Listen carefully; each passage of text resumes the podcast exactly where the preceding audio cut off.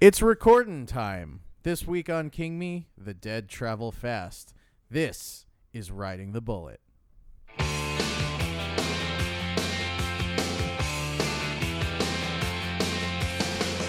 the October with the steamboats, ancient goblins, and wallows. Oh, what's up, what's up, what's up, my ancient goblins? air horn, air horn, air horn. Phew, phew, phew. Phew, phew. King me. Welcome to King Me. King Me Baby, even. This is King Me, the official Stephen King movie podcast, the unofficial podcast of Kinging Me. Just kidding. It's the official podcast of that as well. It is the unofficial podcast of Just Kidding. Uh, we don't have a monopoly on that. Excuse me. My throat got a little stopped up. Oh no. No, it's fine. I'm Dan Gagliardi. Oh, I'm Rob Avon. and this is King Me, the Kinging Me program. Is where you come when you just need to unwind with your friends. I am Dan Gagliardi. I'm Rob Avon. and this is the King Me program. This is where you come when you just need to uh, wind up with your mind up. This is uh, this is a, a it's a podcast, but it, it's more like a book because of how smart it is. What is happening right now? I am hosting the show. Thank you for noticing. um, guys, Are you- before we get into the What? movie, I just want to ask everybody respectfully to go over to iTunes and give us some stars, man. hey, hop on over to the iTunes. You go, you Google. What am I saying? You Google You iTunes, search- you download it, then you you create a login and password, and then you go to the King Me program. You give us five stars. You write something nice, and then we'll read it on Mhm. the air. That's how Yeah. it goes. and and then you meet an um, a nice girl or fella, and you settle down. Right. You know, you get married, you buy a house, maybe uh, raise a few pups, and uh, with a little luck, you'll retire, and then with a lot of luck, you'll die. and that's sort of the that's sort of the whole experience, soup to nuts, of rating and reviewing us on iTunes. So do it.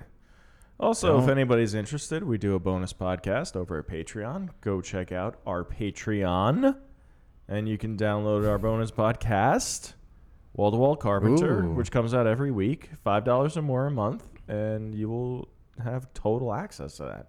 So that's fucking cool, isn't it? Fucking unbridled access. Yeah.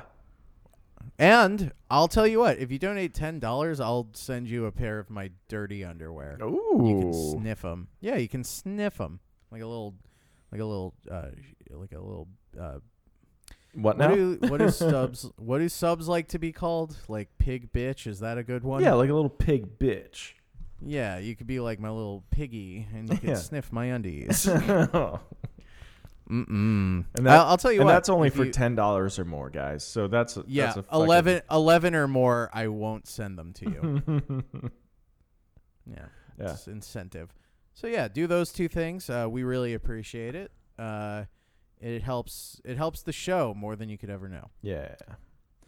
Well, no, because we explain every week how it helps the show, so you know exactly how much. You should know by now.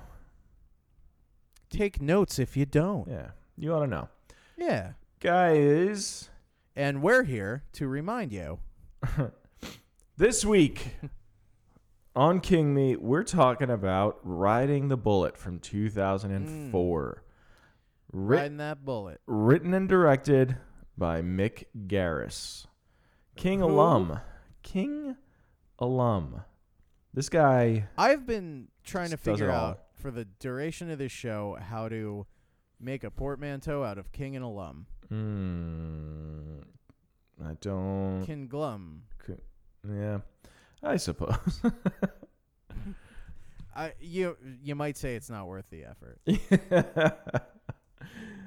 um, guys, Mick Garris. Let's talk about him.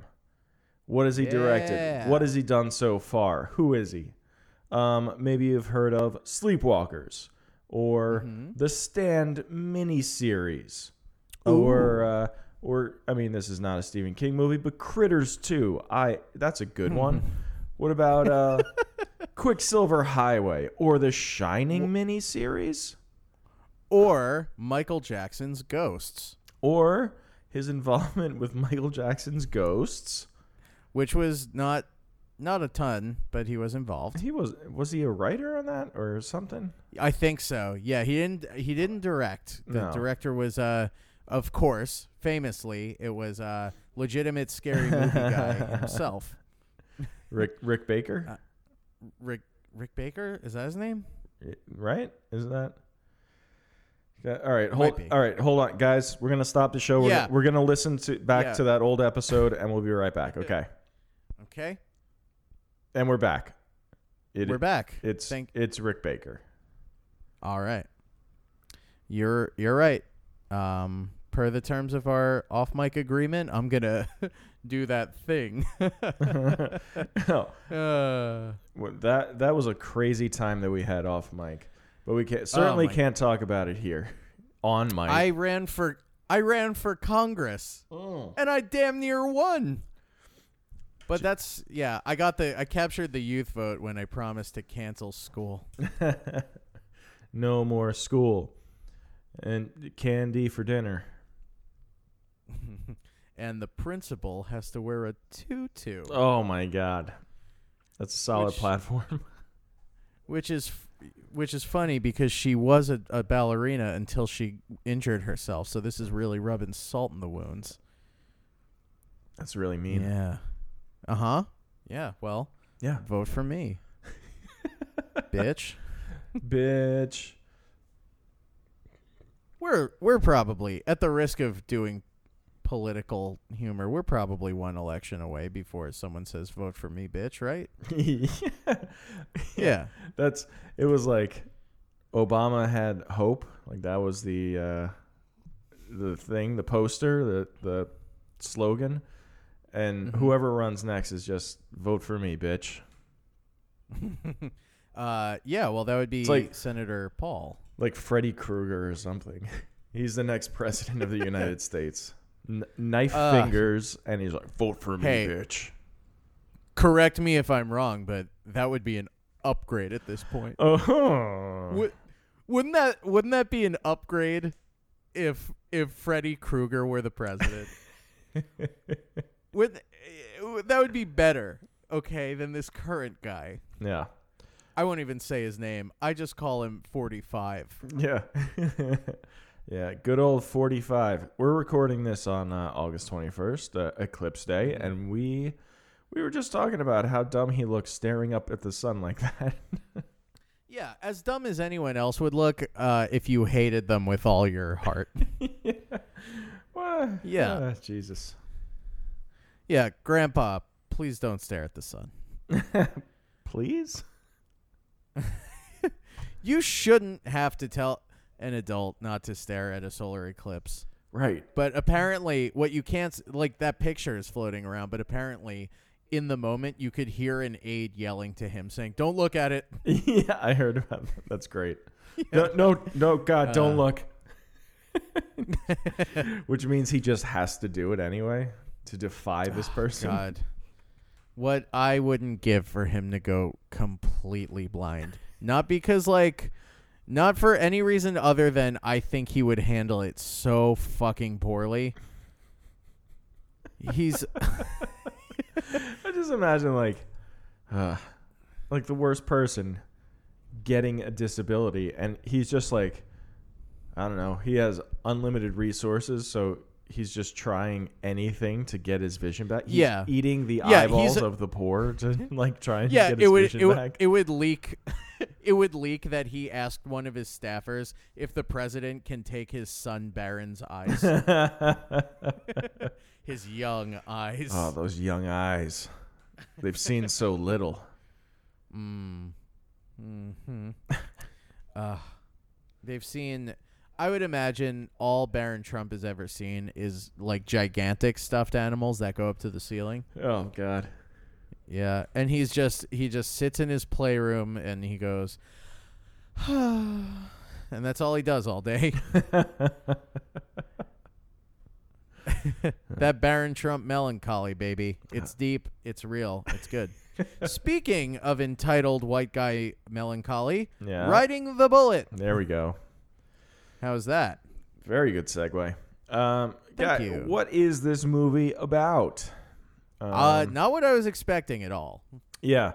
Let's see. In from the synopsis here on IMDb, when a man finds out his mother is dying and tries to hitchhike his way to the hospital, he's picked up by a stranger with a deadly secret. Now, that's one way to describe this movie.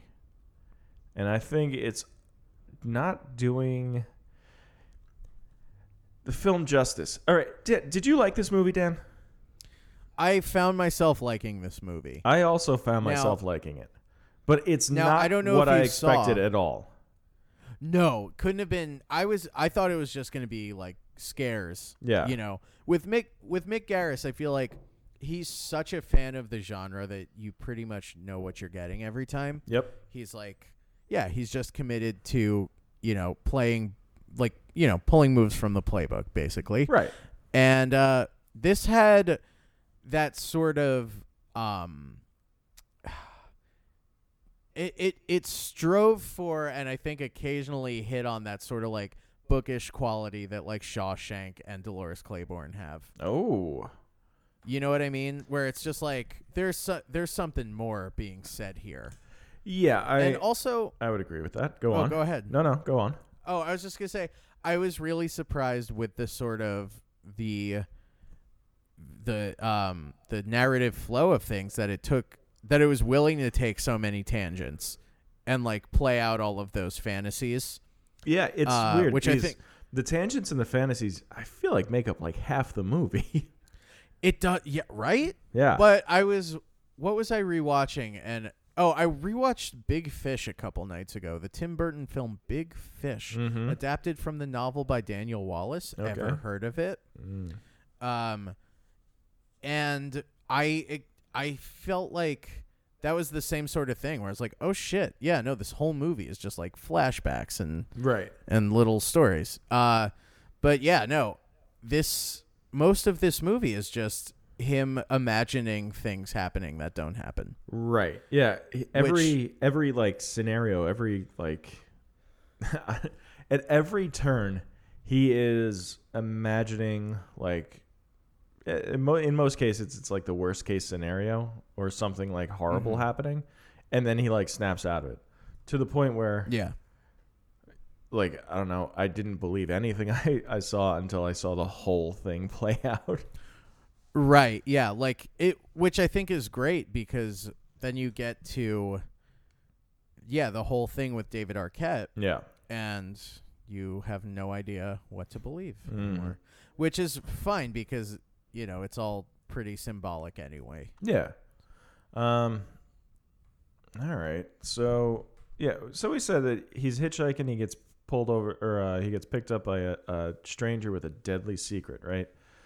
Now Mhm. that that is true. Um, but that certainly doesn't happen until well into the movie. At least an hour into the movie Yeah, before and like that happens. to to glance over the stuff that happens before that happens is crazy because there's some big shit happening. Oh my God. Yeah. So Like, let's for example, an attempted suicide. Right. Let's talk about the main character here. So, some of the uh, the cast. We'll run down the cast real quick. Uh, real quick. Uh, Sure. Jonathan Jackson plays our lead character, Alan Parker. Jonathan Mhm. Jackson, from uh, he, you might know him as uh, the young man Mud from um, Camp Nowhere. Remember that movie? From the Primus song, My Name is Mud? Yeah, he's that psychopath. um, you might what- also. uh, I've never seen that movie, no. Uh, it was a great movie from the 90s where kids take over a camp and they just do whatever they want. Christopher yeah. Lloyd is in it. It's good. Oh, I love that. Is Uh, he the camp counselor and he's losing his mind? No, you know what? He is like, he's a, I would call it like a degenerate or some sort. Like he, he's just like the face of the camp because there needs to be like an adult that answers the door, basically. Right? Um, you ever see that movie He's- Ac- Accepted? The one with like Justin Long and Justin uh, Long, Yeah, the co- Jonah Hill, right? yeah, yeah, yeah, the college movie. It's I think I've seen bits of it. it's almost exactly the same thing, same premise, where like Lewis Black has to be like the grown up who plays the dean. It this Uh-huh. is like the kid version, but it's a camp. It, these are the same kids. They grow up and they're like, we, first we started a camp, now we're gonna start our own college, and then after this, maybe they'll start their own businesses. Yeah, it's a downgrade in terms of like novelty, but Right. still. in, in terms of like know? sticking it to the man and whatnot. But Yeah. wow, isn't that just isn't that just how it always goes, right? Mm. You start off fighting the man and then at some point you become him. um, who else is in this? Uh, David Arquette, who has not Mm. been any in any of Stephen King movies, but his sister. But he has been in Scream he was in Scream, sure. and Hamlet too. Oh yeah, yeah, he was in Hamlet 2, wasn't he? He he has one of the funniest jokes in Hamlet 2. What what is it? It's when he uh it's when Catherine Keener is leaving Steve Coogan Uh, for David Arquette and he just walks up and he's like he sighs and he like leans there's like a ladder next to him uh huh. and he he sighs like he's about to say something but then he just picks the ladder up and walks out of the room. that's that's very good. Um, yeah, David Arquette's sister Alexis Arquette was in a bunch of uh, Stephen King movies. She was in two of them. She was in that Corn What, Kids one. what's the other one? Oh right, I forgot And, about the Corn um, Kids one. One of those. Uh, sometimes they come back. Uh, the second one, I believe. Yes, yes. Um, bef- speaking of all the movies that we do for this show, Mm-hmm. did you see that? Did you see that Gizmodo ranked uh, every Stephen King adaptation, but didn't include like all of the other Corn Kids movies besides the first one? Yeah, And were No Salem's Lot too. right. There, Yeah, it some real was coward shit. Yeah, it's bullshit. They they ranked. I think it was like 58 adaptations of King's work, which is it's fine, Pretty good. Yeah, it's fine, I guess. I guess. But I don't know. I, what episode is this? This is like 60 something. Yeah, Well, it- yeah. You you, you got to go deep, baby. All right. Hey. don't give me any of this fucking garbage. Like, oh, those other Corn Kids movies don't count. Of course they count. Of course they count. Same universe. Can we um Same same stalks of corn. We got it it counts. same bugs, I'm same like- I turn into like a It's lunatic. baby. It's uh, you're stepping on Sean Thomason's toes, screaming about corn kids, which he famously did yeah, I know. on uh, I believe was it the second one? N- uh, no, it had to be the third one because third he wasn't with us for the second one. Yeah, Yeah. Um. I miss Sean. yeah, Sean, if you're listening, hope you're doing well. Hope to hear from you soon. Yeah, Um, if you're not listening, well, I'm not gonna I'm not gonna waste my breath, frankly. Oh. uh, what's he ever done for us? You know, um. Besides give up about seven hours of his time now. Oh my God, so much more than that. I mean, between watching It's the cr- movies it- and recording. It's really hurtful to think of what we've put people through. Yeah, don't think about it too much like- because it hurts my You know, feelings. It remind, yeah, it's like the audio version of the uh, the torture machine from The Princess Bride. We just not to sucked fifty. one- Yeah, Uh, we are a couple of six fingered men for sure. Hey, definitely. for uh for episode sixty nine, Yeah, buddy. should we review? should we find a Stephen King porn parody and review that? God, is there such a thing? There must be, right? What is that? Dude, rule this movie rule this thirty four. movie is called Riding the Bullet. That is horny as hell. that is horny as hell. All right, Yeah. huh? What would you? How would you do Christine though? You just call it Christine's tits. and like, the dead zone, of course, the head zone. oh, oh my God, this. Uh, let's hold on. I, I just imagine there's like an it. Fuck it. Oh my. Stephen King porn. It's a Tumblr though, so that's probably nothing, right? It it can't possibly be anything. Um, well, how about let's try the Shining porn parody? Because I would watch an Mm. art house porn parody. The Shining parody, bizarre midget porn. Uh, I'm not clicking that. That's. Oh, I found one on sextvx.com. Yeah. oh my god. Oh, there's okay, a here's shining one- porn parody. Yeah, so I think we have to. oh my god. This is. All right. Well. let's, All let's right, do let's. But we have to agree. We have to agree.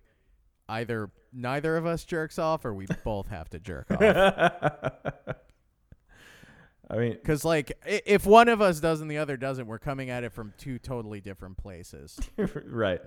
I yeah, you're right. Um well, I guess we could figure that out, you know, when we're watching it and texting each other. oh. Or not texting each other Ah, as it. Yeah, like I'm gonna like I'm. Never mind. I don't want to keep talking about it like this. I do think it's a good idea for episode 69. that is a good idea. Um Uh, Yeah, well, what do we we'll- call this one though? This digression, oh, um because there's there's of course Hill of the King and Pop of the King. um Um, fuck. how about just how about just Pho of the King? Like fucking, Like fucking. yeah, Uh, Pho pho- of the King. But we'll spell it like the uh the soup. like that delicious Vietnamese uh, uh noodle bowl? Um That's the same one. Yeah, yeah, the very same. all right. All right, I think I think it's set in stone. It's set. Yeah, I mean, you can't go back on this now. Be- no, I think it's too good of an idea. Imagine if we just started getting like a shitload of emails finally. Because we we finally tapped into our audience. yeah, we got them so horny that they had to say hi. oh Um, my god. Yeah, no, I actually do kind of. I think this is kind of a good idea. No, I I agree. I think we should do this. Um, it's very on. This will be episode sixty-three. So, uh, in in six weeks' time. Yeah, so we'll be in the middle of doing like nightmares and dreamscapes, and then we'll we'll step away from that and and do uh, porn parody. Yeah, yeah. Yeah. Maybe we should find a couple because they're only like twenty minutes long. Well, yeah. Oh, yeah. I guess they are. I was, I was assuming that it would be like a full length film based off of like a king, uh, king property. Hmm. Mm, Well- no, I think it's about twenty minutes. Yeah, you're right. Um, oh my god! I mean, yeah, there's a guy named Scatman in the original. Of course, you Oh. got to make a porn parody out of that. Gross. And his whole deal is that he's super horny when he's not at work. He he. Yeah, Scatman fucks. That's his deal. Uh, he's he's in a poo though. yeah. Um. Mm-hmm. uh, all right. Yeah. So- Instead of blood rushing out of the elevators, It's it's it's just just. cum. Oh, I was gonna say vaginal uh, mucus. Oh. That's Yeah, vaginal a natural lubricant. Yeah, that's what it's called, man. Is it? Is that what it's called? Yeah, it's vaginal mucus. I don't. Ugh, you don't believe me. I don't know. You don't believe that when women get all horny Mhm. and and and goofy, Yeah. okay, Horny and goofy. Okay, Sure. so- yeah, they get so goofy that they get all horned up and Mhm. uh, they want to they want to get sexy mm-hmm. uh, for fun. Right, and they start They secreting secrete- mucus. Vaginal mucus. Yes, All right. I'm googling it. All right. Well, um. So this has been OBG. Why not? Um. All right. Let's talk about riding the bullet, though. Enough of this filth talk. No, it's scientific, of course. Well, hey, you know who else is in this movie? You know who plays our main character, Alan Parker, when he's older? Um, I did see it before. Um, oh, yep. Mm-hmm. uh, yeah, it's uh, d- yeah. You go ahead. Friend of the show, Peter LaCroix. Yeah, the Peter That's. Lacroix. I Yeah, wish- of uh, the Of- kingpin of the LaCroix Empire. I wish I had one to crack open right now. I don't. Um, uh, that's okay. That's okay. um, LaCroix, of course, King Me is sponsored by LaCroix, the most racist uh, seltzer beverage water. Yep. Lightly flavored, just a kiss. um, just a kiss, the thing you'd never let your daughter do with someone outside her race. That's LaCroix.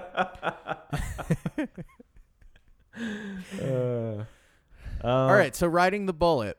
Yep. This movie also stars Barbara Hershey from uh, from Beaches and uh, Mick Garris um, staple uh, Matt Frewer.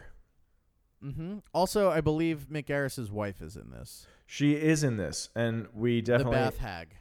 yeah she plays the bath hag.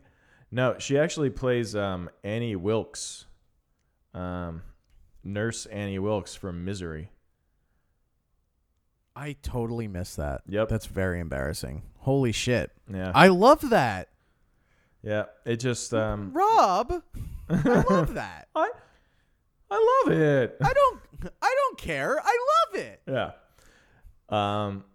Wait, so is Misery set in the swinging 60s? no, because Annie Wilkes in this is. I. I mean, uh, you know, whatever. I guess she's supposed to be younger. Cynthia Garris. I don't know how old she is in this movie.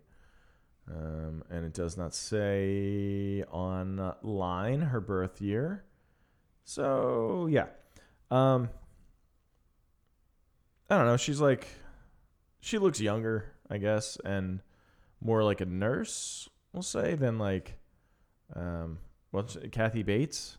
Kathy Bates looks Mhm. like, um, A she, church girl. yeah, yeah, yeah, yeah, definitely. You know, uh, it's probably just like a nod. It's probably not the same character, but even so, Mm. Oh, wow. You want to hear something even weirder? yes. Uh, we, I, of course, we're not supposed to talk about Stephen King's books, but are we allowed to talk about other books that have been written? Sure.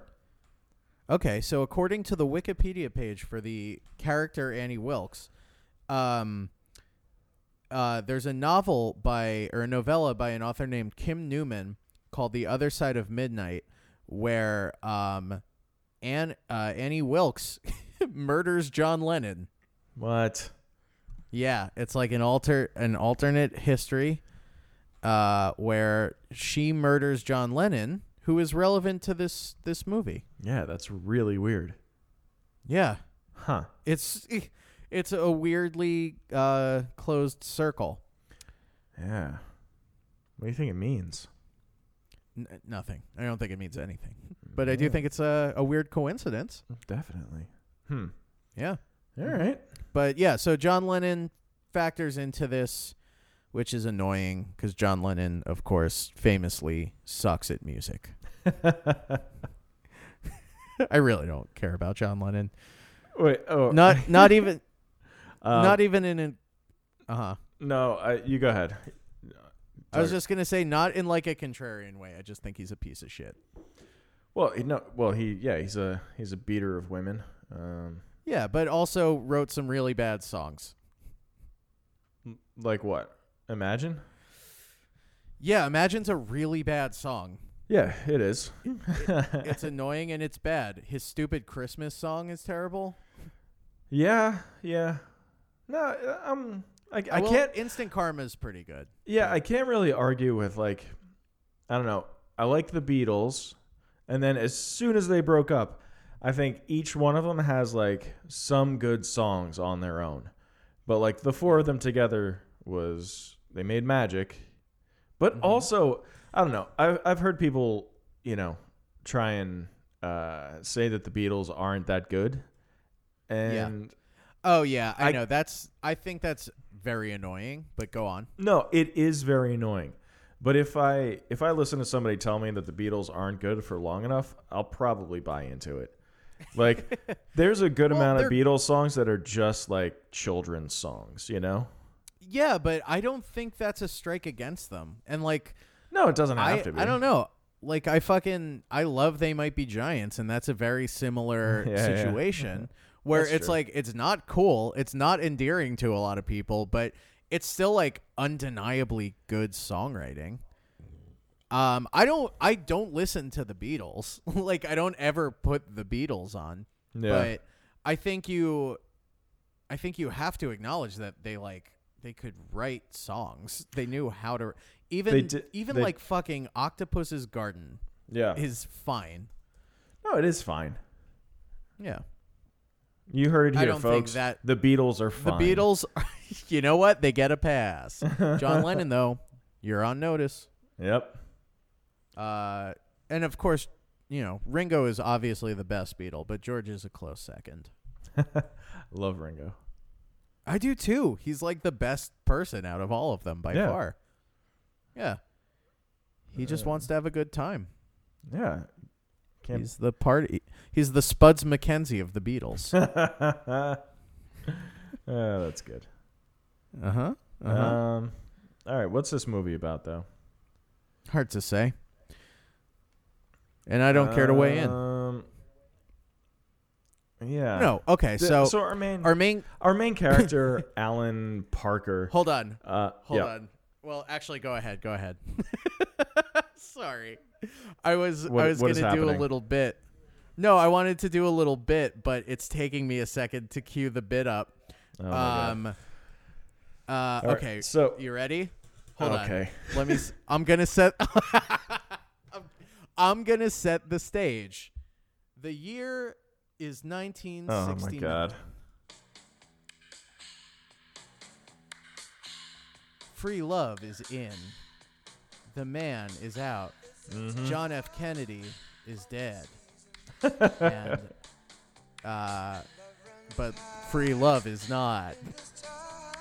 Uh, flowers, Woodstock, Carlos Santana's legendary set at Woodstock. Uh, a woman's covered in mud, and it's real hot. That Uh, um, cars are still big. For fucking. All right. Now you get the idea. oh, Did you go to sleep? what? yeah, I went into sleep mode.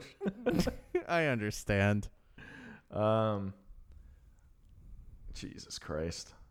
Yeah. What? No, no, that's it's fine. Everything is fine.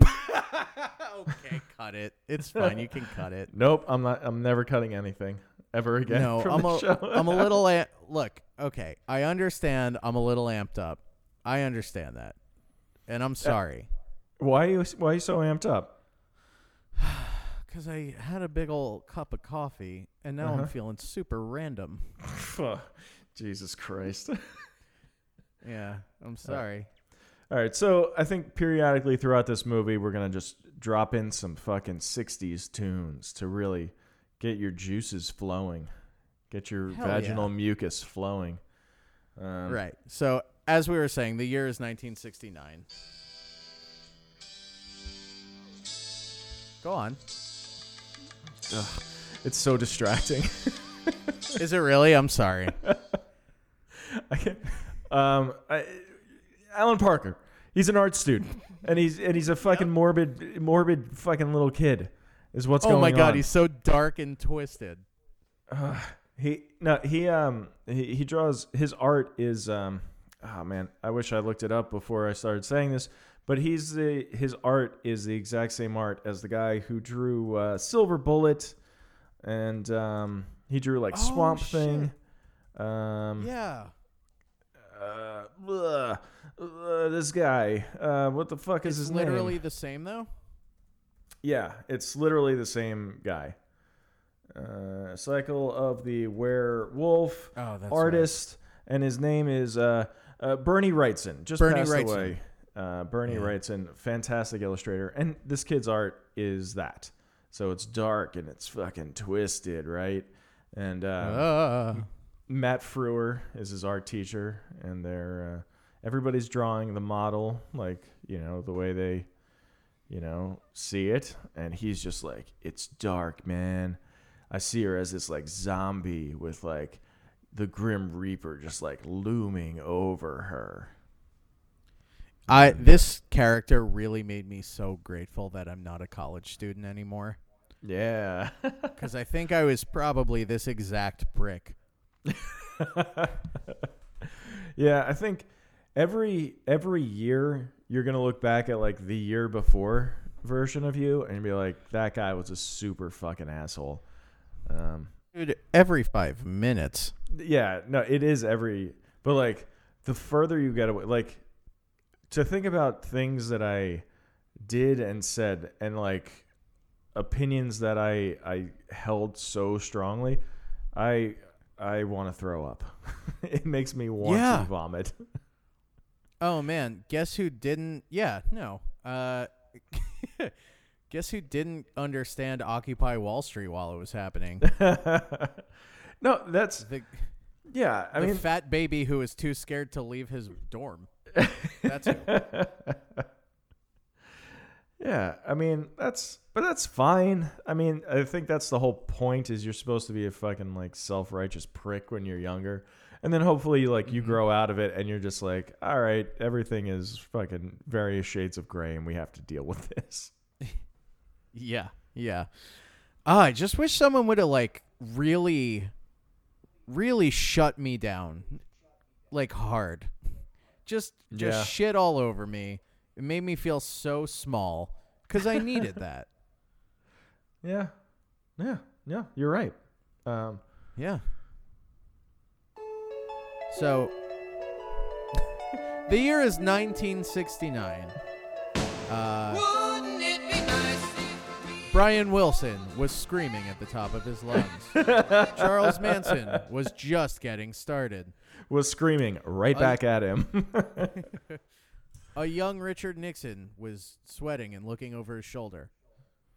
Uh, and of Ah, course, Vietnam, man. disco- Ah, uh, g- uh, Vietnam.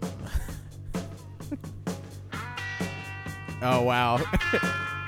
The year was 1969. We had just been deployed to Khe Sanh. oh, I was gonna keep going. Yeah. um, so this kid, Alan Parker, super dark. He's he's taking a bath.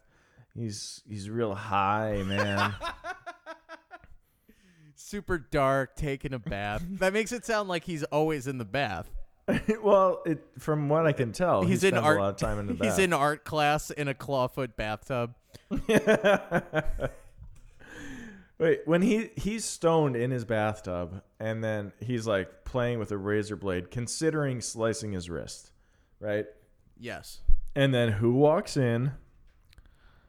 But the Grim Reaper himself. What? And Grim Reaper walks over, grabs a joint, takes a fucking hit off of it, and he's like, "This shit is." He, he makes a face like, "This is fucking dirt," and then he's like, "Listen, man, if you want the good shit, I know a guy." And then he's like, "Why don't you, why don't you slice up those wrists? It's real fun over here." He does say It's that. a very few strange. times.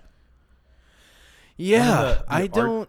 On the wall, like the women that are up on the walls, painted on the walls, start like talking and saying like, "Do it, do it." Yeah, I think they're all saying cut, just cut, cut, cut. Oh yeah, did cut. the did the women before the women on the wall start talking though? Did the painting ch- did like the wall painting change behind old Grim Reapy?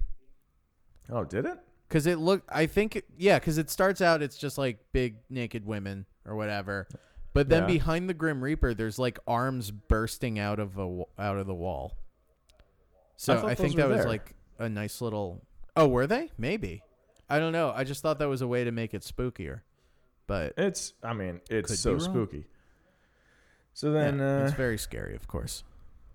then he's about to do it, and he he cuts a little bit, and then Um, well, his girlfriend busts in the bathroom with all of their friends, and they take a picture of him. And ah, it's a very oh what we're surprised. It's your birthday. Happy His- birthday. Yeah. Then he gets spooked and he accidentally uh, slices very deeply across his whole arm. Right. Um, uh, and yeah, so they, yeah, he goes to the hospital. He he makes it, uh, and then Yeah, what think, what like- happens here? Like the the girlfriend earlier in the day, she was like, "Listen, I don't think this is working out. It's free love, baby. All right, Yeah, you can't." she you can't basically- like- she wants to. She wants to party. She wants to fuck. And he's like, Yeah. um, I'm like too square for all that, basically. Um, uh-huh. but I can't believe you're breaking up with me on my birthday. And she's like, "Ah, we're not breaking up. I just want like an open thing. Come on. yeah, the polyamory discussion probably could have waited a day. Sure. That's a lot. That's a lot. Um, so that's why he's like he's bummed out, laying in the tub, getting high, considering killing himself. And then she like, when she breaks in, um, you know, then he cuts himself, and then he end he ends up in the hospital, and she's there, and she's like, "Listen, I don't want to break up. Like, let's not do this." But then they leave, and she's like. Well, he says to her, he's like, "Listen, I know you just want to stay together because you don't want me to kill myself. Um, so let's just break up.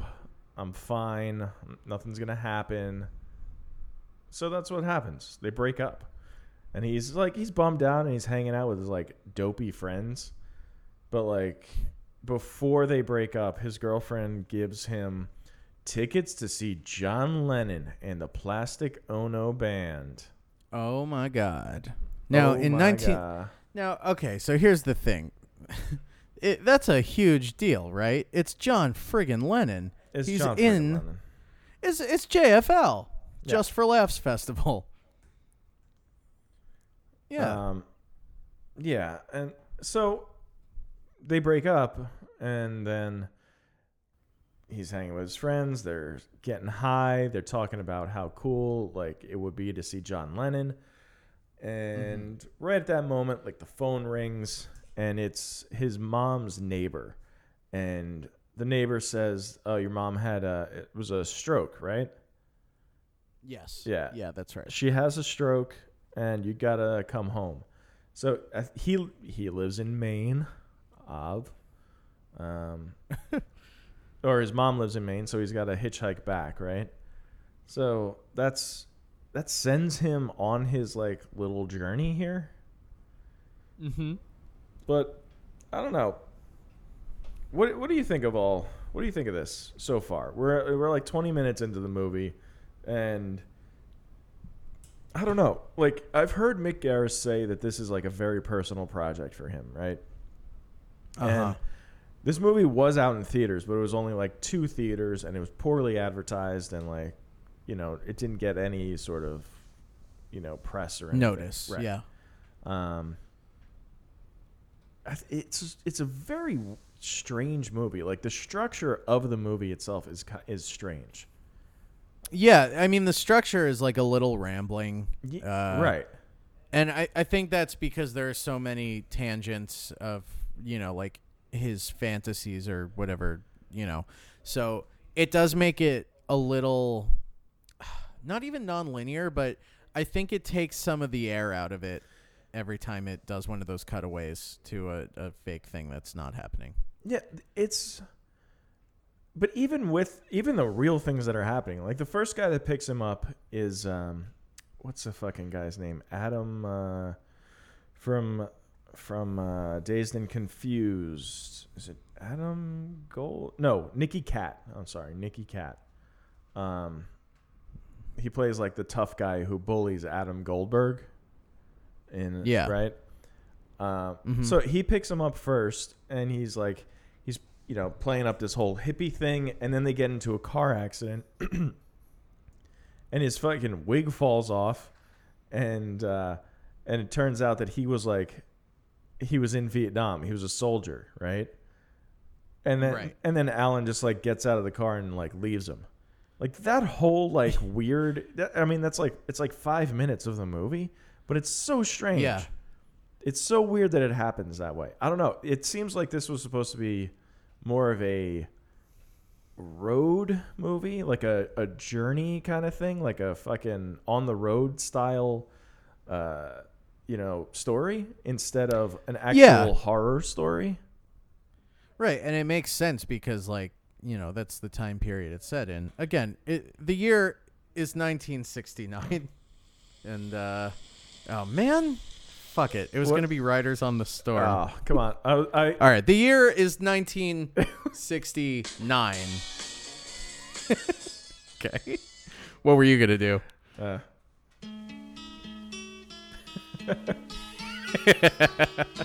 have all of our like Uh our our 60s music queued up here. It's just the soundtrack from Forrest Gump, people. All right, that's all we're Is that what you're doing? no, it's not. Oh. But I feel like all of these songs are in Forrest Gump. yeah, so far. Number one song of Uh, 1969, Dan. What is it? Okay. Uh You got it's something It's the height of Vietnam, man. You had "It's a Summer of Love." It's Woodstock. So was it like Neil Diamond or something? Oh wow, that's really funny. Sugar.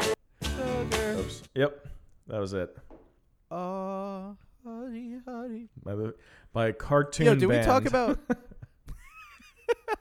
I really like that. That is just like that is a valuable lesson for uh, anyone who wants to get uh, politically active. Yeah, don't. Uh, a little radicalized. Yeah. Um. Just be just just be aware that no one cares. Yeah, no one. like most people, most people are too busy listening to the fucking Archies Right. to give a shit. Right. Um. D- have we talked about Riverdale? Uh, I don't think we have. Yeah, are you all caught up? You watched the whole thing? Yeah, I did. Did you? I love it. season two is coming out like in October, Good. or maybe even sooner than God. that. Like, it was something nuts. Like, season one ended, and then like three months later, they're like, season two coming out real fast. Yeah, I mean, like it does seem sort of a bit like whatever our first idea is, that's the one we'll do, no matter how crazy. yeah.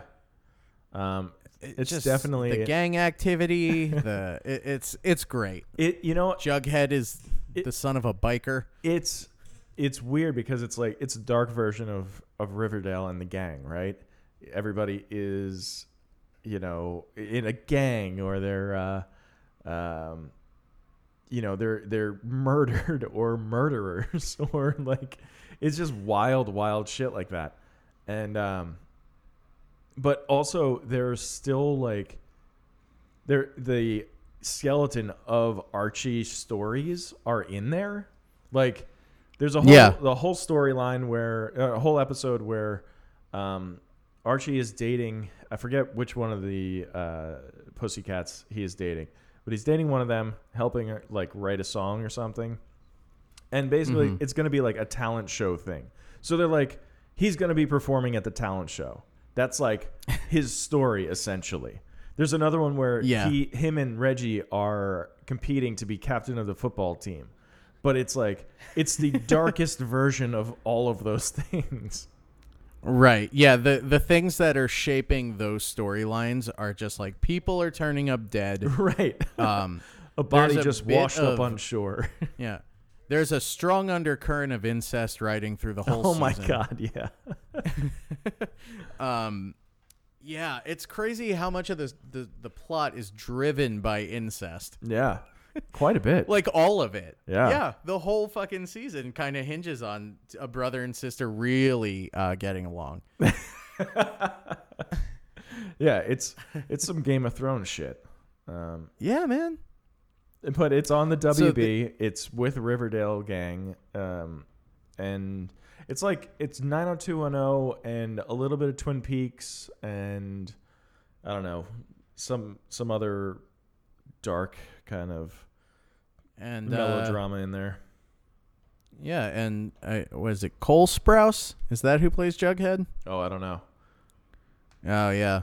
I I think it, it's one of the Sprouses, but I think it's Cole. Okay. Cole Sprouse. Cole Sprouse. Yeah. Uh huh. All right. And he's uh he's something else. Yeah. He he's like he's my favorite part of the fucking show. He's he's the narrator. Yeah, he right. He's writing like a whole murder mystery novel. yeah. Let's not lose sight of the fact this whole thing is from Jughead's perspective. Love it. Ah, it's it's dope. I really do like that show. I guess that we should probably change the name of this show from King Me to whatever we saw last me. Oh, yeah. I was oh, gonna we say, should do an episode about Top Chef called Lakshmi, uh, called what? like Lakshmi, Oh. like Lakshmi, Jesus. as in Padma. Yeah, yeah. Uh, yeah, it's a good idea. It's a good idea. Um, Hey, you know what's been great about doing open mics again is getting to hear uh, the worst people on earth say, "Oh, guess you guys didn't get that one." oh my god. oh, fuck you guys, that's funny. oh, well, I fucking thought it was funny. Fuck you guys. Oh wow, I have to explain why my joke didn't work to you. What um what what are some of the differences between uh, New Jersey comedy whoa, and uh, that Arizona comedy? Uh, you know, it's funny you mentioned that. I've been trying to find analogs for everyone that we Uh, know Right. from doing comedy. um, I found, I for sure found a Mark. If Mark weren't funny and he vaped, he'd be this guy. Uh, I shouldn't say he's not funny, but he doesn't seem to have his wits about him. yeah. Okay.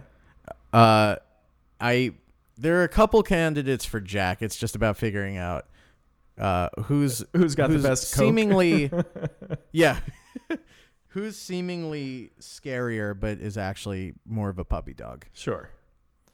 Mm-hmm. Um. Um, yeah, and the Rob Avons are dime a dozen. Definitely. Just kidding. Just kidding. There's only one, and it's me. I go on stage as Rob Avon out here. oh. Well, that's good. Mm-hmm. And they call me the Rob Avon of comedy. Yeah. Uh, no, it's I don't know. I found a little bit that shit that wouldn't fly in Jersey does fly here a little more. like, like what? Like- for example. Well, I hesitate to shit talk because God forbid, you know, I don't want to ruffle anyone's feathers. But I will say I saw someone do a set and there was it was like every alt hack convention you can think of, Okay. and everyone just lapped it up. It was so weird. Like even he even did the thing where he said something smelled like an abstract noun. Uh, He was like, it smelled it smelled like Butterfingers and depression. Yeah, remember that from ten fucking years ago? yeah. That's- Wow. That's And yeah. that- is that it- whole thing started because of Patton Oswalt's KFC bowl bit, and that was ten years ago. Did uh, i- is it just like you know how there's like a heroin epidemic going on, um, but it's like worse on the East Coast because the the heroin comes from the the Middle East, like Afghanistan area, and then it hits the East Right. Coast first, and then as it crosses the country, it just gets stepped on more and more and becomes less pure. Yeah, Is that Exactly, why yeah. people are doing bits from ten years ago? I think so. There's a there's a, a line in a Hold Steady song where he says the heavy stuff ain't quite as it quite at its heaviest by the time it gets out to suburban Minneapolis. yeah, yeah. And I think that principle applies here. Oh, Yeah. all right. Well, Yeah, but you, you know, God bless them. Everyone fucking loved it. And I'm not even. I'm not trying to be an elitist. You know, these are good, simple people, sure. agrarian, no doubt. Uh huh. Um, but uh, gotta say, you know, I was shaking my head in disapproval at that one. Do you uh when you go up, do you just like annihilate? Are you like Bill Hicks up there and just fucking like No, I actually I ate a lot of shit this week. Really? At the mic or last week, I guess. Yeah. Um, no, the I mean, you know, mics in general are are tough. Of They're course. tougher than shows. Yeah. But I did not have my wits about me at all. I was like, you know, based on my performance here on this podcast today, you can imagine me sort of rambling through my premises. Um, it's Only like to- um, you know, like uh, when you go to uh, the guy with the teeth, uh, the the teeth doctor. You know what I'm talking about. All right, here we go. How's everyone doing? Uh, that's my favorite when when you uh, when when people try to do crowd work and they're just like they ask like a yes or no question and then they don't get the answer they wanted. they're like, all right. Uh, that is good. so yeah, so I was flying in an airplane. so I was flying an airplane the other day. Oh man. Yeah. Mhm. Um. Well, I, I, so uh, riding the riding the bullet. Yeah, riding the bullet. Let's go. What happens Hey-ho. here? He come. Uh, he passes by a car accident where Mhm. the guy is hurt very badly. Right. Um. Correct. What is? I don't know. He keeps flashing back to like scenes of his mom, right? And like all these like kind of most of them are like pretty nice, you know. It's nice memories that he has. Um his father like she says that he died in a car accident, right? Um but it does it did he take off or did he, was he killed? What I forget what happens. He, I watched the this movie father. so many didn't he ago. kill himself? Oh yes, was that yes. a- no, you're right. He he put a shotgun in his mouth. Yes. That's right. Yeah. Um. Also, if in case anyone's thinking of turning this off, I'm introducing a new segment later, so you're gonna want to stick around. Oh, stick around, Okay. guys. Yeah, or- stick around for the new segment. Yeah. Then he gets picked up by this uh, old man, played by uh, Cliff Robertson. Cliff Robertson, Mhm. who um, he is. Uh, we, we're going to be talking about him when we uh, when we get to uh, Escape from L.A. on Wall to Wall Carpenter, available uh, available on uh, Patreon, uh, five dollars a month. Uh, Avail burgers. Yeah. Avail- uh, burgers. Um, Um, Yeah. You trying to figure out how to get to Wahlburgers from here? I, you know what? I was I thought about it for a second and then I just passed it by. Um, I was uh, I was at the Larita Winery over the weekend. No big deal. And uh, Friend of the show. they uh, they had a food truck thing going on there, and Wahlburgers was there. What? Really? Yeah. Uh, we did not Was get there a Wahlburgers. Wahlberg? No, That's too bad. no. Hey, hey, everyone, form form a single line, okay? Once you order your food, step back, okay? We'll call your name. Hey, take this number, and then remember it. Okay. We uh we got a lot of nerve making fun of anyone for doing hacky shit from 10 years ago. Oh my! Oh, fuck us. yeah. Yeah. So this But movie is fun. set in people like 1969. Ooh. The year is 1969. Free love reigns supreme. yeah, Vietnam. drawing drawing baby. flowers on people's faces. What was The oh end. drawing flowers on people's faces? Yeah. Yeah. So okay, this guy, Uh, this old assaulting man, assaulting women in the name of free love was all the rage. uh, this old man picks up our our hero here. It, it, it's just it's nothing. This this this whole part, I don't know. He keeps like, there's another version of him who like. There's a second him in the back seat who keeps telling him like, uh, "Get out! This guy's weird. Something's not right here." So he starts freaking out and he gets out of the car. Right? He gets scared. right. And then he uh, gets into a little scuffle with some rednecks who try and uh, beat him up. Watch out. Yeah, That was me telling him to watch out for the rednecks. watch out. And then he has this memory of um, this amusement park that he went to with his mom, where they waited online to ride the Bullet, which is a roller coaster Mm. at this park. And uh, when it got to be their turn, he chickened out and he said, "I don't want to do it anymore, mom." And she like, I think she hit him in the head or something, and uh, Yeah. And- yeah. Something like that. She's very mean about it for sure. Yeah, she's very mean. Um, but I, this, it's mostly this kid like imagining things, like his imagination just running wild, and then I don't know his. Like I don't even know. He he stumbles into a, a cemetery, right, and he sees the headstone of his father, which turns out to be like, uh, it's real, right? But I don't know something. There's an inscription on it that changes to what I don't know something doesn't matter. But then he leaves, Right. and that's when he gets picked up by uh, David Arquette. Um, David Arquette, who's um, while he was in the cemetery, he also stumbled upon David Arquette's tombstone. Mhm. And um, David Arquette is like he's a greaser. He's driving a uh, a, ca- a car very similar to Christine. I think they said like Christine. I think it's supposed to be Chris, or like, if not Christine, it's a, an obvious. It is a nod to it. It is- in the it- trivia. No, it, yeah, it, it's hundred percent a nod to it, but I think the the year is like off. Um, uh, the old red car with the white top is supposed to be the '57, the same make and model as Christine, but I think this car is Mhm. older. Yeah, this this the Christine car is a 1958 Plymouth Fury, and uh, George's car, David Arquette's car here is a 1960 Plymouth Fury. These are the details that you will receive from this podcast. Yeah. So if my score is a little lower than the IMDb score, you know why. yeah. Um. So they're driving, and the kid starts like starts freaking out a little bit. He knows, you know, he knows who this guy is. He knows he's a ghost, and um, We all know it. we all know. We we know. Yeah.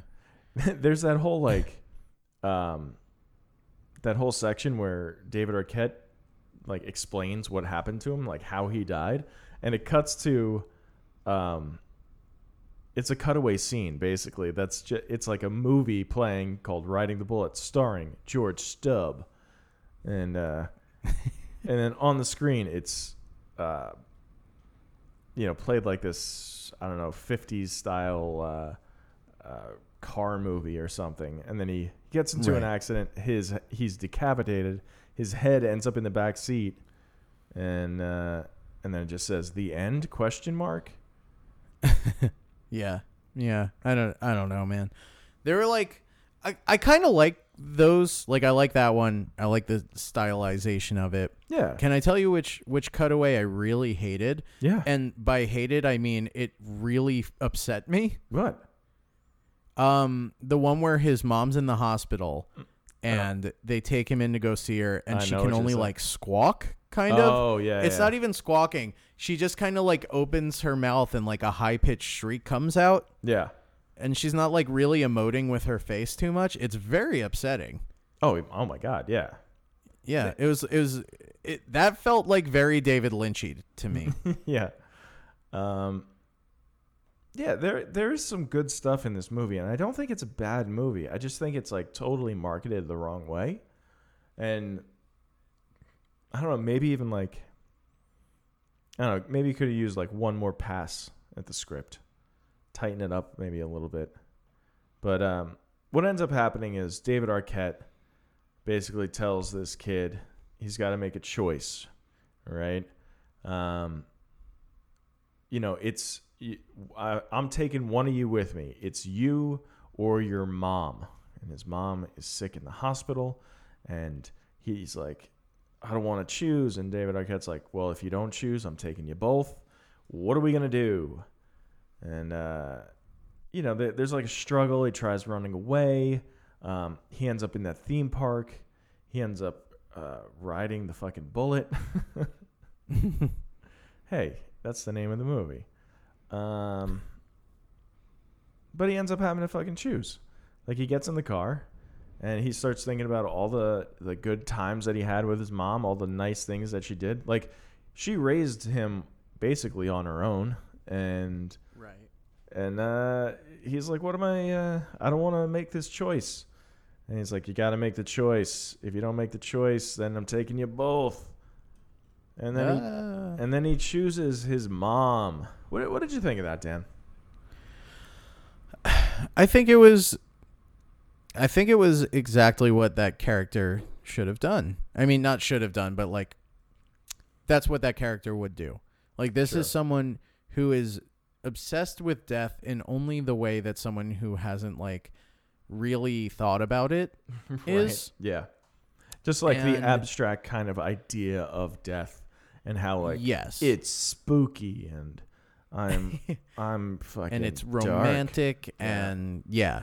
Um and like, you know, you get a sense of how he actually handles mortality from every step of this every step along the way. Like, you know, he accidentally cuts himself and he panics. Like he panics real bad. Mhm. Um he when he yeah, like even just like finding out his mom had a stroke, there are three, I think, fake scenarios that play out on screen where the doctors give him like terrible news. Right. So like he- he can't he can't cope with like actual mortality. That's so true. I think it make Oh, all right. So but then on on top of that too, he was like, "Well, she worked so hard to raise me. If I were to die, I don't think she could handle that." Multiple times we hear the mom say like, "You're all I have" or whatever. right. Um So there's that too. every yeah, I guess every step of the way this kid is like is faced with death. Um Mhm. he obviously in the beginning he accidentally cuts his wrist right and he almost dies or um then the first guy that picks him up right is uh nicky katt who plays like the undercover hippie kind of thing um Uh-huh. but what ends up ends up happening is like once once Nicky Katt gets in, they get into the accident or whatever, which was like scary near death kind of accident, um, and his wig falls off. He says like, "Yeah, I was a soldier, and the shit that they made us do over there, man, it was fucking, you know, it was horrible. Like women and children and all that stuff, right? So like." Some like weird death stuff there, right? Then the next people Yeah. uh, he comes in contact with like are the people at the accident who that guy his like his head is bleeding really bad and don't know if he's alive or dead um then he gets into uh the old man's car right and the old man his wife just died and this guy is like he seems like he is going to be dying very soon also um then he gets chased down by the rednecks who are who have shotguns and are gonna ch- and are gonna kill him, and he's like scared, right? And Right. that then he ends up in the fucking cemetery. Then David Arquette fucking picks him up, and he's like, choose. So yeah, I guess it, it makes complete sense that he would not choose himself. He is he's too scared, right? Right. But and also the other like the difference between all of those and the David Arquette thing is that he he could get away from those people, but Right. since David Arquette represents death, there is an inevitability. Like he can't escape that situation, so he does have to, you know, really make choices and confront the like the forward movement of life. right. Yeah. It yeah, it's not very subtle. It's not no. Um, Um, Yeah, so he gets to the so after he makes his choice, he gets picked up one one more time, and uh, But like also, sorry, real quick, Yeah, just yeah. on that on that decision to to uh, have his mom die instead of him, Mhm. is he choosing to kill her or is he choosing to stay alive? Right, well, right, I don't know. Yeah, thi- I think it seems. I like think it's, more, of that Yeah, I think it's yeah, yeah. That makes sense. because that's I mean that's the lesson the character learns, right? Is like you you need to like I don't know value your time a little bit more Sure. you're alive. Um, and his whole his whole yeah like i think in reflecting on the fact that his mom worked really hard to raise him sort of is like part of his awakening and realizing that he should stay alive for one reason or another yeah. yeah Mhm. Um, so he gets to the hospital, and um, he he's going to see his mom, and he sees like David Arquette getting like the elevator, uh, like heading up there, and he races up there, and it's just his mom, and she's alive in the hospital. We see uh, Mick Garris's wife Cynthia playing Annie Wilkes. Um, and his mom she's like she's doing okay not great but she's going to be in the hospital a little bit longer but he feels like better right that he saw her and stuff right um so then, yeah, then she. That's like the toward the end of the movie, right? Like she Yeah. comes home. she gets home and like I think he says like um you know he he comes home he stays with her um he continues to do his art and then one day like a, a few years later after the whole ride with David Arquette um she dies and Right. uh, you know it's, it's sad and then there's I don't know see I don't know. The whole movie, he's like, he's having these like weird like fantasies and visions and shit like that. I don't even know if any of this actually happened, right? This could all just be like in his head completely Yeah. because she doesn't, she doesn't die right then, right? She dies years later. She's already, she's had a stroke. She was a smoker.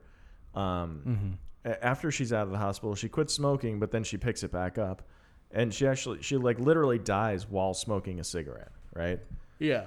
Um, and then we get this like, I don't know, it's like a weird, um, like you know, years later, Alan Parker, he's like in his late forties, it seems like, right? And Yeah. At this, said- this is the point at which he's being played by none other than Peter Lacroix. Peter Lacroix, exactly. Mm-hmm. and he says like oh you know i never i couldn't make art my profession um, i had to get like a real job whatever the hell that was and then there's a shot of him like riding the bullet ri- the roller coaster Yeah. and that's That it was- that's the end Right. There's like there's a a scene he.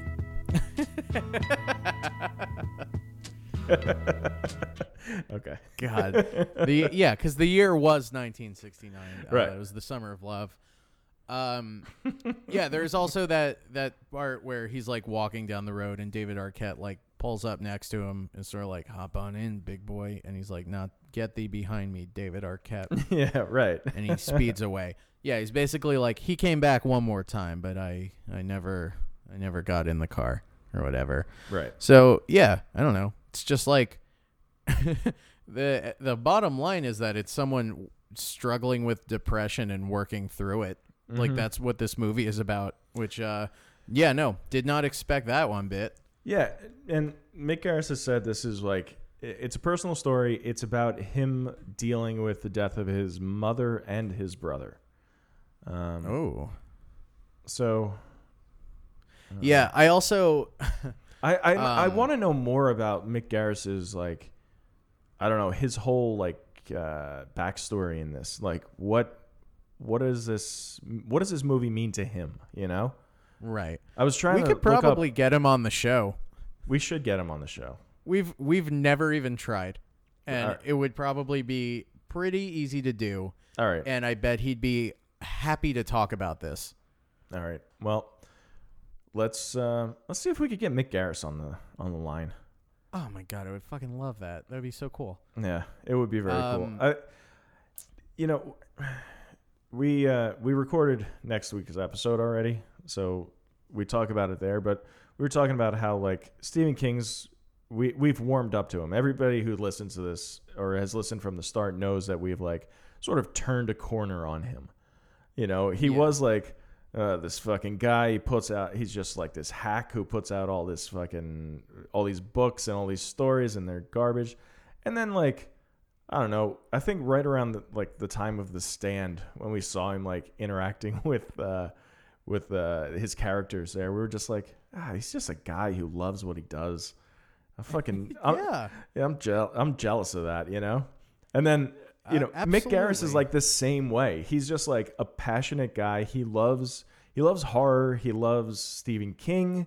He loves these stories. So yeah, let's get him on the fucking phone. Call him Yeah, up right now. Love it. Absolutely. Um Yeah, uh I I weirdly weirdly enjoyed this movie a lot. And I, sh- I guess I shouldn't say weirdly, but like w- what's weird is what the movie ended up being. Right. it was Yeah. so far from my expectations in such a refreshing sort of way. Like I love when we get these movies where it's not just a straight horror movie Right. and uh, yeah, and I think this dealt with some big shit in a way that was uh, very generic, not not condescend. I don't mean that as an insult. I mean it like it it is of the genre that it belongs to, Yeah. um, while also being kind of interesting. Like, I I think it captures the tone of sort of like like uh depression really nicely where there's it's sort of um obviously there's like death looming over everything but there's also a lot of joking and sort of like weird silly turns Yeah. Uh-huh. um yeah i thought that was i thought it was pretty good and it, it's a it's a tone that i haven't seen in another movie i don't Yeah. think No, I think yeah, you're right. I and you know there is something too about like the whole uh, like fantasy, uh, wild imagination kind of thing because like I don't know, I've had depression before, you know, like I deal with that shit and there is like I don't know, whenever I'm put in like scenarios, any sort of scenario, I immediately imagine the worst case scenario happening. of course of course yeah You know? um yeah and The, I've never seen There- another movie play out like every time that you you think about the worst case scenario. Um, yeah and even like um even like the doubling of him like Right. that, that version of him that exists like that sort of detachment from Yeah. yourself that you Yep. feel where you're having that that very uh concrete sort of back and forth where yeah Right, like the the second version of himself is like the I don't know, he seems like he seems more rational almost, but like it's the voice inside your head, right? Like you're you're kind of there, you're present i- physically at least. Um, but in your head you're just like this is wrong, this is weird, what am I doing? Like this is uh, I got to get out of here. All this like stuff. And it's just like it's interesting that Mick Garris chose to like actually film these things that happen in people's heads like taking just abstract thoughts and putting them on film. That's weird. Not like weird in a bad way like weird as in like it doesn't happen. Yeah yeah.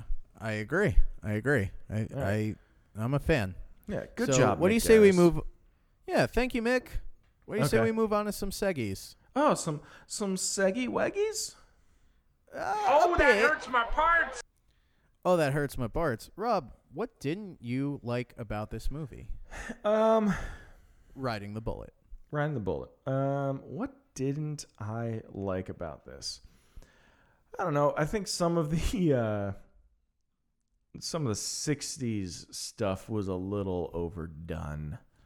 Um, right because this movie is set in 1969 I just did that one. yeah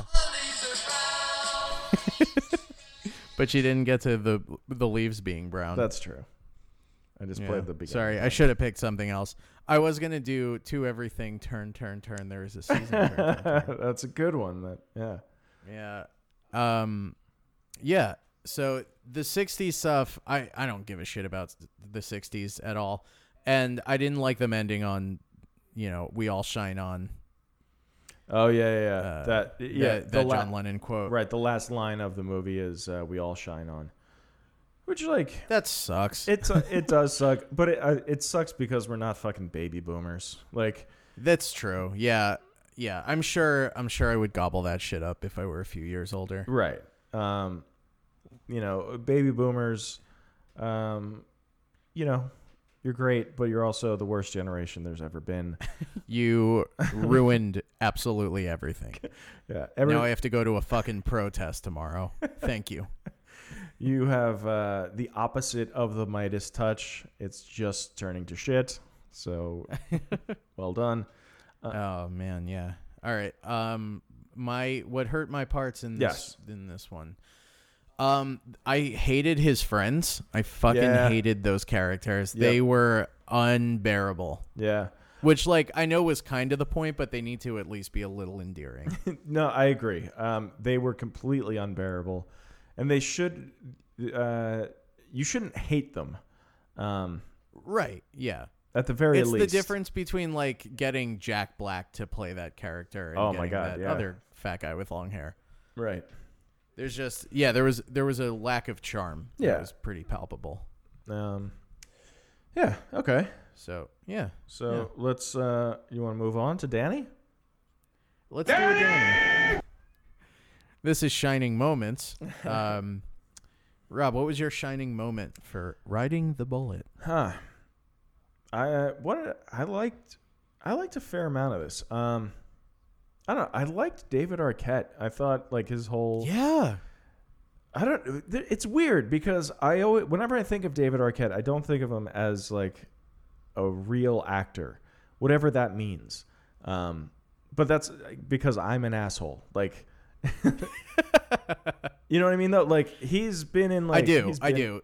He's been in like good movies, like you like, and he pl- and he's good in movies like Hamlet two. It's his part that he plays is like perfect. Um, Yeah, he he's he fucking executes so well. He's amazing in Scream. Yeah, he's so good in great. Scream. so good. Um, and like yeah i don't know it's he's just so of his time though it would be like like like no matter how many b- star, like starring roles freddie prinze jr had right. it would take it would take a long time for him to uh step out of his shadow his own shadow Yeah, absolutely. um same sort of thing like i don't know i just really associate him with like the early 2000s it's he's a it's like tom green you don't It's just like Tom Um, Green. But no he's he's great in this and like yeah it's just i i think he because i'm thinking of hamlet 2 and scream where they're both like subdued like doofus characters Right. Dopey. Yeah. and this right and this is sort of manic and like he's the quip machine right. of this stephen king movie uh and he, i think he does a great job i agree Yeah. All right. cool Tropes. cool cool cool uh king tropes In the book I'm working on now, there's a spooky monster. um use of this of the the line will all shine on that's a shining thing um Um, a ma- double of yourself that you talk to that's in secret window oh yeah, you're right. Um, yeah Maine, obviously. Uh, Plymouth Furies, even if they are the wrong Yeah. year. Um, Greasers. Um, traveling a great distance only to have your mom die three years later just kidding yeah. uh can you think of any others Hmm. I feel like I don't know. Like that. this isn't a trope but i did like i liked when all the skin on his hand got ripped off Yeah, He David Arquette. skeleton hand. Yeah, yeah, yeah that was a nice that was fun that was fun. um it was a fun time Mm-hmm. Uh da, da, da. anything else I don't think so. Um, Uh, Annie, Annie I'm having a Wilkes. hard She's a time. trope now. annie wilkes of course Um, uh yeah, I, don't, I think that's about it. All right. Well, that brings us to our new segment. Where was? Hold on. I feel 10 inches tall. I think I'm going to cough up a fur ball. Uh, where was Stuart Little? That was a clip from the trailer of the kids' movie Stuart Little, uh, Okay. starring Michael J. Fox, uh, Hugh Laurie, uh, the iconic, uh, the iconoclastic Jonathan Lipnicki. so, Rob, where was Stuart Little in this mo- in Riding the Bullet? Did you see a Stuart Little? No. Did you? Okay. Did you try looking down? Because he's o- he's only he's only a few inches tall. You you heard it from his from uh, his own mouth. What What is happening right now? It, instead of where where was Slimer, I want to do where was, Where was Stuart Little? yeah. Did you see Stuart Little in this movie? yes or no? I did not see Stuart Little in this movie. Oh. Did you see Stuart Little? All I see is Stuart Little, my man. You you catch me any night of the week. It's all about Stewie Little. And this has been Where Was Stuart Little? You and I got off in the wrong pod. What do you say? There we go. Great. so that was Where Was Stuart Little. Write in to let us know what you thought of our new segment. All right. Um, Okay. And I guess that brings us to our final segment, IMDb. They just cheated us! This isn't fair! This is IMDb, where we compare our opinion of the movie against the average user score on imdb.com. Uh, sorry, I navigated away uh, for Stuart Little. so, 7,904 souls uh, gave their opinion of Riding the Bullet Yeah. on imdb.com and awarded it an average user score of 5.2 out of 10 stars. Rob, how's this sit with you? I think it's too low. Um, I agree. I, w- I would give it like a 6.5, I think. Um, I would too. I think this I I- there's a lot that I really liked about this movie. I do think it has some problems with like pacing. Um Agreed, yeah. but overall, I like I enjoyed watching it. It's definitely like um it's not like any of the other Stephen King movies we watched, which we watched so many they're like very similar to one another. Mm-hmm. That's nice to see something like totally different. Um Yeah. I love seeing someone like Mick Garris take on something a little more grounded than uh a little more human. yeah, let's say, definitely. than some of the other kings he's done. Yeah. What about you? What, what would Um, you rate this?